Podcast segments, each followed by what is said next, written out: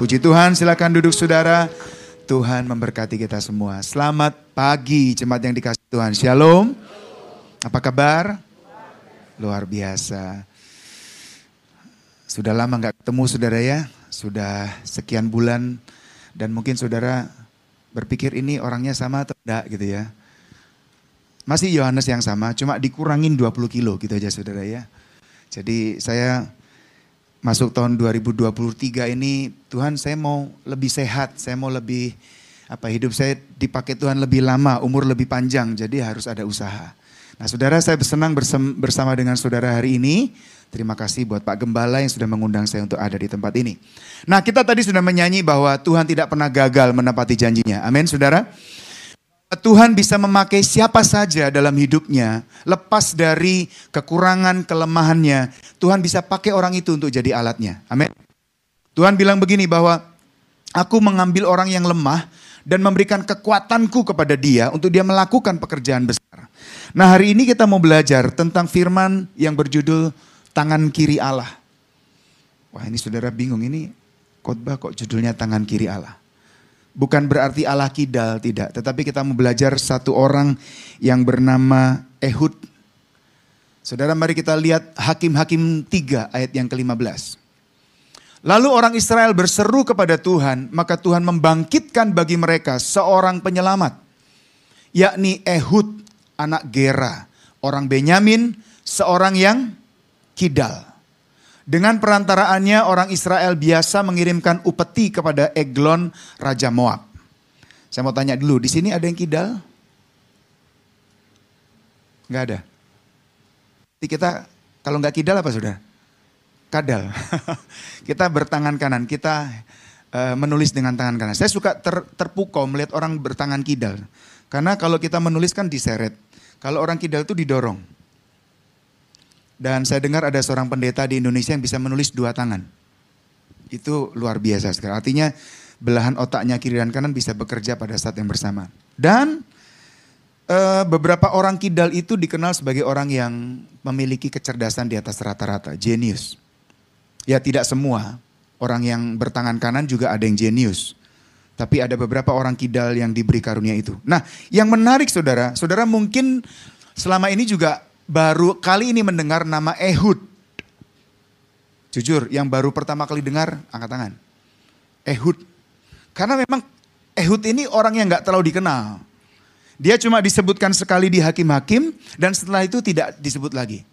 Dia bukan orang yang keturunan raja, dia adalah orang Gera. Gera itu siapa juga nggak tahu, tetapi disebutkan dia berasal dari suku Benyamin.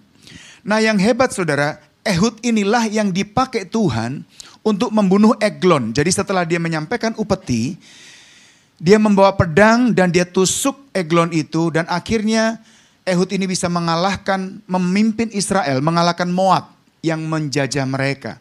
Nah yang unik adalah bahwa dikatakan Ehud itu seorang yang kidal. Nah kita lihat dulu.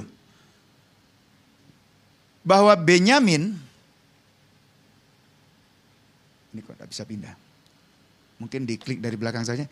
Ehud berasal dari suku Benyamin. Nah Benyamin itu dalam bahasa Ibrani, arti nama Benyamin itu son of the right hand. Jadi anak laki bertangan kanan, yang menggunakan tangan kanan. Arti kata Benyamin, jadi sukunya Ehud itu adalah son of the right hand. Tetapi Ehud yang adalah orang Benyamin justru adalah the left handed. Bertangan kidal. Menarik nggak sudah? Dari suku yang anak bertangan kanan, muncul seorang yang bertangan ki, kidal. Nah ada yang menafsirkan bahwa sebetulnya Ehud ini adalah orang Benyamin yang dalam tanda kutip kelainan. Kalau sekarang mungkin lebih diperhalus anak berkebutuhan khusus. Dia kidal, dia tangan kanannya ada yang menafsir bahwa tangan kanannya itu mengalami kecacatan sehingga dia terpaksa menggunakan tangan kiri. Di Indonesia ada seorang atlet tenis meja yang tangan kanannya tangan kiri atau kanannya yang kecil tapi dia jago sudah. Dia juara paralimpik namanya David Joseph atau siapa. Oh jago banget ya. Saudara kita yang normal aja nggak bisa ngalahin dia. Nah Ehud ini lahir dari suku yang bertangan kanan, yang artinya anak laki bertangan kanan, tapi dia bertangan kiri, dia bertangan kidal. Matthew Henry, seorang penafsir Alkitab berkata begini, Allah memilih orang kidal ini menjadi tangan kanannya. Aneh ya, Allah memilih orang bertangan kiri, tangan kidal untuk menjadi tangan kanannya. Saudara kita tahu bahwa ungkapan tangan kanan, slide berikutnya, Tangan kanan itu berarti sesuatu yang kuat atau kompeten. Kalau di kantor, kalau di tempat pekerjaan, oh si Anu menjadi tangan kanan direktur. Itu berarti orang tersebut menjadi orang kepercayaan. Orang yang diberi otoritas, orang yang diberi kuasa, orang yang diberi kemampuan, orang yang diberi kepercayaan lebih, sehingga kalau Pak Direktur tidak ada, maka dia bisa mewakili direktur. Itu artinya menjadi tangan kanan. Sisi tangan kanan juga berarti tempat kehormatan. Ingat, waktu Stefanus dirajam, sebelum meninggal, dia melihat apa? Yesus berdiri di sebelah kanan Bapa. Artinya posisi kanan itu adalah sesuatu yang terhormat. Simbol kekuasaan, kehormatan, dan berkat. Nah kembali, Ehud, Kidal. Ehud orang yang mungkin di, di, di sukunya dia dianggap aneh. Mungkin di antara orang Benyamin lain dia dianggap orang yang unusual. Tapi Tuhan justru memakai Ehud ini untuk membunuh Eglon, mengalahkan Moab sehingga membawa perdamaian di Israel selama 80 tahun. Jadi cara Ehud begini, dia membawa upeti Kan tangan kanannya, kanannya itu kan agak bermasalah, mungkin pendek atau kecil. Nah, dia membuat pedang disembunyikan di paha bagian kanan. Dia bawa upeti dengan tangan kiri. Waktu dia masuk ke ruangan menuju ruangan Eglon, pengawal-pengawal melihat Ehud ini, mereka cuma melihat, ah ini orang cacat ini, ah udahlah, nggak ada artinya orang ini. Nggak mungkin bisa berbuat apa-apa, nggak mungkin bisa melakukan hal yang besar karena ca cacat tangannya aja kidal gitu kan. Sehingga dia masuk sampai ke ruangan Eglon dan di situlah setelah dia menyampaikan upeti kalau saudara baca di kitab hakim-hakim dan seterusnya. Akhirnya pada satu ketika dia cabut pedang itu dengan tangan kidalnya dan dia tusukkan itu ke tubuh Eglon yang katanya sangat gendut sampai itu menembus lemak-lemaknya. Saya kalau mikir gendut saya ingat bulan Oktober saya masih 103 saudara. November saya bilang Tuhan saya mau puasa, saya belajar puasa. Dan empat, empat bulan, ya empat bulan, empat bulan setengah, saya bisa mencapai 83 sudah. Jadi saya nggak mau kayak Eglon. saya nggak mau terlalu gendut sampai lemaknya banyak nggak mau. Saya mau sehat. Saya bukan cari kurus tapi saya cari sehat. Nah, Eglon itu ditusuk oleh pedang dari Ehud yang dibawa dengan tangan kirinya sampai Eglon itu mati. Lalu di, di, diceritakan bahwa Ehud keluar dan pengawalnya pun tidak curiga. Aneh saudara ya. Jadi pengawal Eglon itu melihat Ehud keluar dari ruangan Eglon setelah membunuh raja yang yang jahat ini. Mereka pun tidak curiga sekali lagi. Karena mereka memandang remeh si orang cacat ini. Si orang kidal ini. Nah saudara, Tuhan kita, slide berikutnya. Allah kita, klik lagi. Allah bisa menggunakan hal yang tidak disangka untuk memenuhi tujuannya. Bisa dibantu di klik lagi supaya keluar ini ya, keterangannya. Kalau saudara perhatikan, Tuhan itu memakai orang-orang yang Abraham itu sudah tua, tidak mungkin punya anak.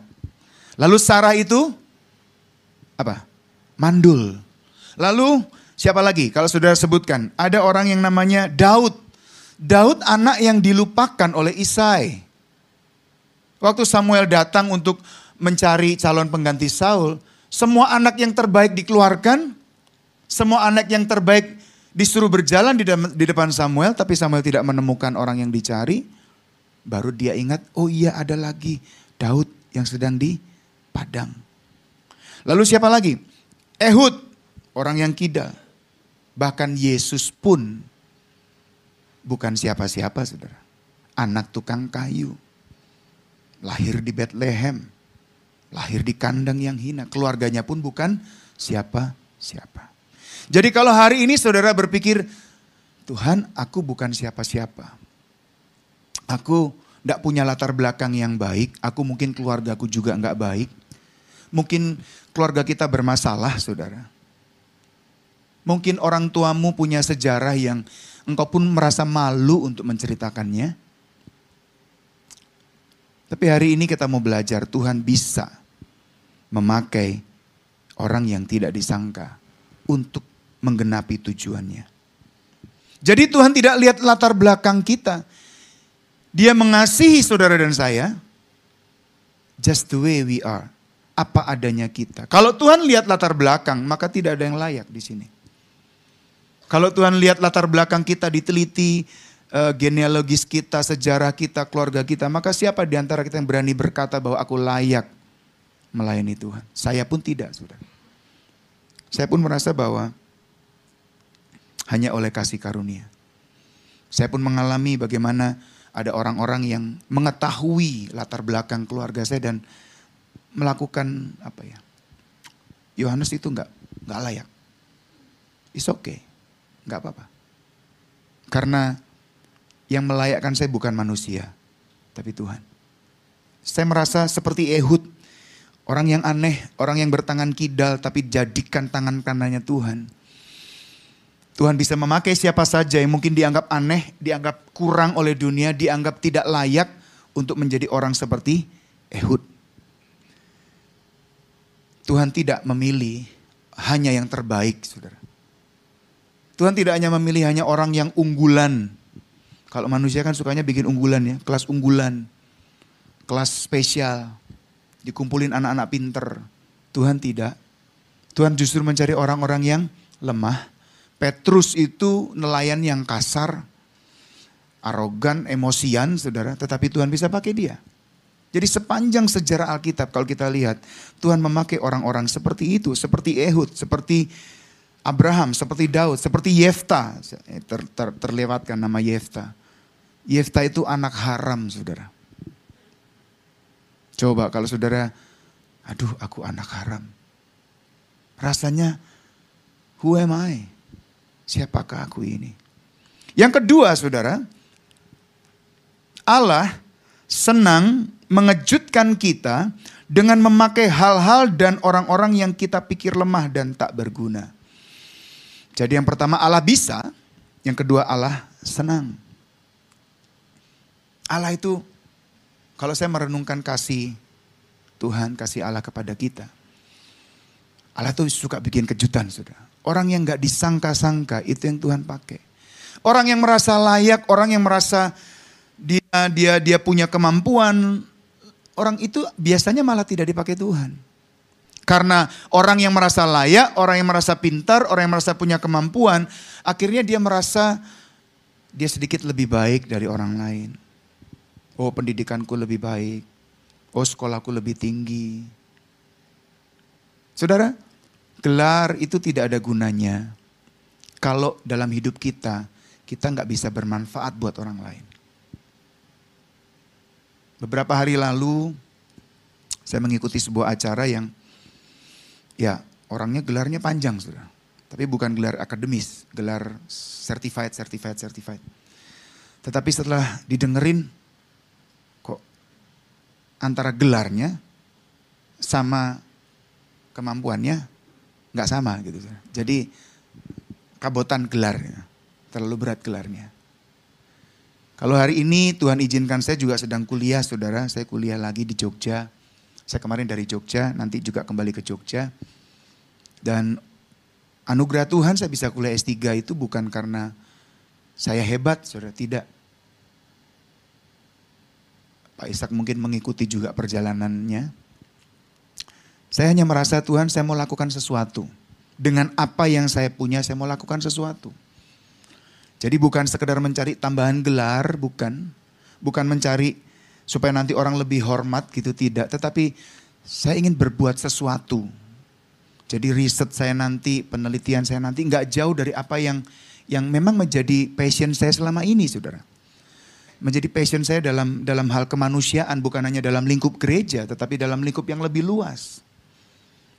Dan itu yang saya tawarkan kepada kampus dan entah bagaimana entah mereka merasa tertipu atau bagaimana mereka terima saya jadi mahasiswanya. Dan saya dikasih beasiswa. Jadi puji Tuhan itu oleh anugerah Tuhan. Nah saudara, tetapi bukan berarti Allah lalu mencari orang yang hanya pendidikan S2, S3. Tidak. Tuhan bisa memakai siapa saja bahkan yang mungkin sekolahnya tidak terlalu tinggi. Yang mungkin dia ber, berkata, aku aku bahkan gak sekolah cuma bisa membaca. Tuhan bisa pakai orang itu juga. Selama saudara yakin bahwa ada Yesus dalam kehidupanmu. Yesus berkata begini dalam Yohanes 14 ayat 12. Jikalau kamu percaya kepadaku, maka kamu akan melakukan juga pekerjaan-pekerjaan yang aku lakukan. Bahkan yang lebih besar. Tuhan tidak mencari orang yang hebat, tetapi Tuhan akan memperlengkapi orang yang tidak hebat. Tuhan memberikan kuasanya yang hebat kepada orang yang tidak hebat ini. Sehingga orang yang tidak hebat ini akan melakukan pekerjaan yang hebat buat Tuhan. Itu cara Tuhan. Tuhan mencari orang yang rendah hati. Hari-hari ini Indonesia dipertunjukkan dengan kejatuhan orang-orang yang sombong kan saudara. Coba mulai dari kasus Ferdi Sambo sampai kasus kemarin Mario Dandi anaknya Rafael itu. Itu kan orang-orang yang punya harta begitu banyak, posisi begitu tinggi, jabatan begitu baik. Tapi Alkitab berkata waktu kita sombong itu kita akan jatuh. Tuhan tidak bisa pakai orang yang sombong. Tuhan tidak pakai tidak bisa memakai orang yang punya apa ya, arogansi dan berkata aku layak, keluargaku baik-baik saja, maka aku layak untuk melayani Tuhan. Yang Tuhan cari adalah orang-orang yang patah hati, orang-orang yang remuk hati, orang-orang yang rendah hati, orang-orang seperti Ehud yang dianggap aneh. Di kalangan semua orang bertangan kanan, dia sendirian kidal, saudara. Tapi Tuhan cari orang itu. Dan kalau saudara selama ini merasa rendah diri, bukan rendah hati ya, rendah diri dengan rendah hati itu beda. Rendah diri itu merasa aku nggak layak, aku nggak mampu. Maka hari ini ada seorang yang bernama Ehud. Ya mungkin secara fisik saudara lebih dari Ehud. Secara pendidikan saudara lebih dari Ehud. Dia cuma menyampaikan upeti, dia tuh kayak kayak apa ya? Kayak pesuruh gitu saudara. Bukan bukan panglima perang, bukan. Dia membawa upeti.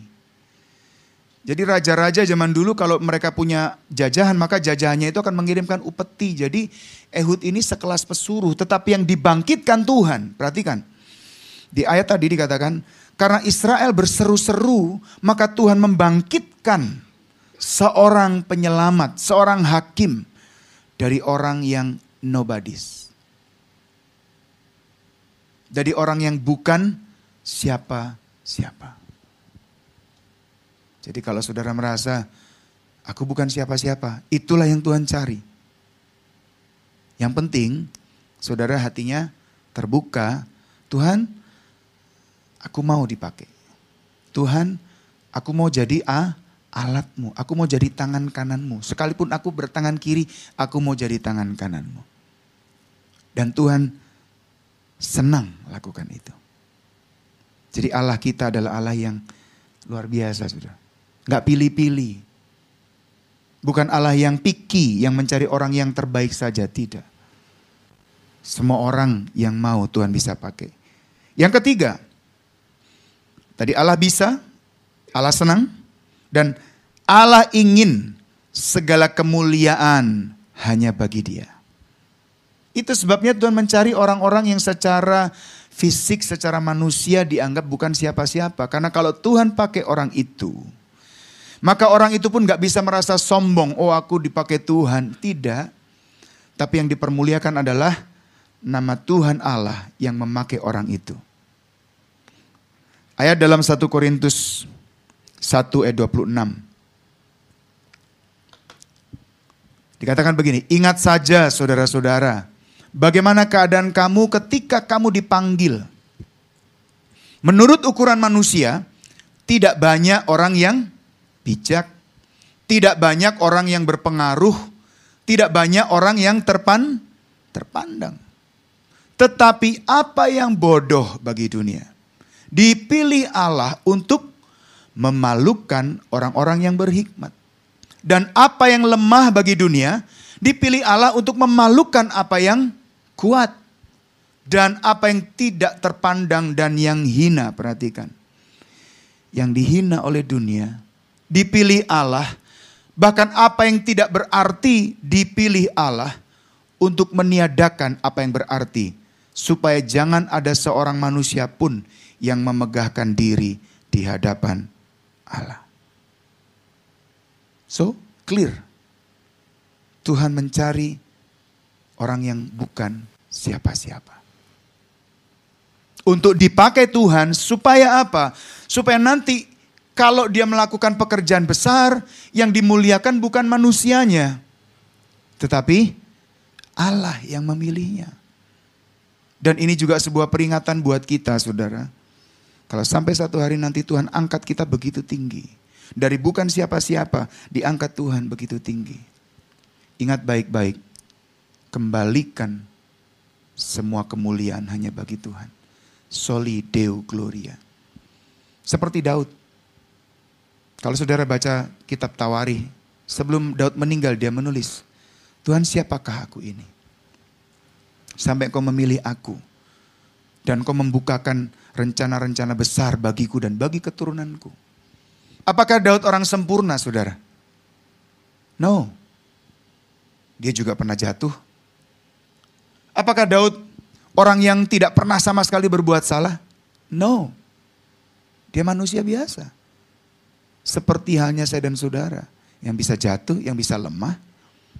Tetapi Daud selalu ingat kalau Tuhan kembali mengangkat dia. Kalau Tuhan kembali memakai dia, itu bukan karena dianya. Bukan karena Daudnya yang layak. Tapi Tuhan yang memilih orang yang bukan siapa-siapa. Tuhan yang memilih anak yang terlupakan oleh orang tuanya. Tuhan memilih orang yang aneh di sukunya. Tuhan memilih anak haram untuk dijadikan alat di tangannya. Firman Tuhan hari ini sederhana, sudah. Visi gereja di tempat ini adalah tahun menyatakan kasih Tuhan untuk mencelikkan mata yang buta. Maukah saudara menjadi perpanjangan tangan kasih Tuhan untuk mencelikkan, untuk membukakan mata rohani orang-orang yang buta? Izinkan Tuhan mengalir dalam hidupmu. Izinkan Tuhan bekerja dalam kehidupanmu. Serahkan semuanya, terbuka, jangan ada yang ditutupi. Katakan Tuhan, inilah aku, Inilah kekuranganku, kelemahanku, kejatuhanku. Dosaku.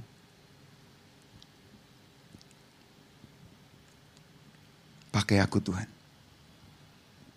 Dan kalau Tuhan berkenan, sudah, maka tidak ada yang mustahil. Amin. Kalau Tuhan sudah memilih, bahkan Paulus yang jahat, yang suka membunuh orang-orang percaya, yang mengizinkan Stefanus dirajam sampai mati, Tuhan pilih dia. Yang secara manusia orang ini jahat betul, tapi Tuhan pilih dia. Itu sebabnya Paulus berkata di antara para rasul, akulah orang yang paling berdosa. Aku paling tidak layak. Itu sebabnya dia tulis ini so, dalam satu Korintus ini dia. Ini adalah tulisan Paulus. Allah memilih yang tidak berarti Supaya, perhatikan, supaya jangan ada seorang manusia pun yang memegahkan diri di hadapan Allah. Supaya nggak kita nggak bisa sombong, supaya kita nggak merasa bangga diri. Oh Tuhan pakai saya. Kadang-kadang hari-hari ini menjadi hamba Tuhan, menjadi pendeta itu rawan. Rawannya kenapa? Ada banyak orang yang terlalu memuja, itu juga bahaya terlalu meng, dalam tanda kutip mendewakan. Seakan-akan kalau sudah pada posisi itu dia sudah tidak bisa berdosa lagi, itu salah sudah. Ada banyak kasus, ada banyak cerita. Orang-orang yang terlihat hebat pada satu kali, ternyata ada juga flow-nya, ada juga kelemahannya. Dan kalau itu sampai terbongkar, kalau itu sampai terjadi, banyak orang jadi kecewa. Karena itu firman Tuhan bilang, jangan berharap pada manusia. Doakanlah pemimpin-pemimpin kita, doakan Bapak Gembala kita, doakan orang-orang yang dipakai Tuhan supaya mereka tetap memiliki kerendahan hati untuk mengingat bahwa mereka tadinya bukan siapa-siapa, tetapi dipilih Tuhan untuk menjadi alat di tangan Tuhan. Jadilah Ehud-Ehud, jadilah Daud, jadilah Yefta, yang dibuang, yang dihina, yang diabaikan oleh dunia, tapi Tuhan pilih sudah. Dari bukan siapa-siapa, from trash menjadi treasure dari sampah menjadi harta yang bermanfaat. From nothing into something. Dan ingat bahwa itu semua karena Tuhan. Karena anugerah Tuhan.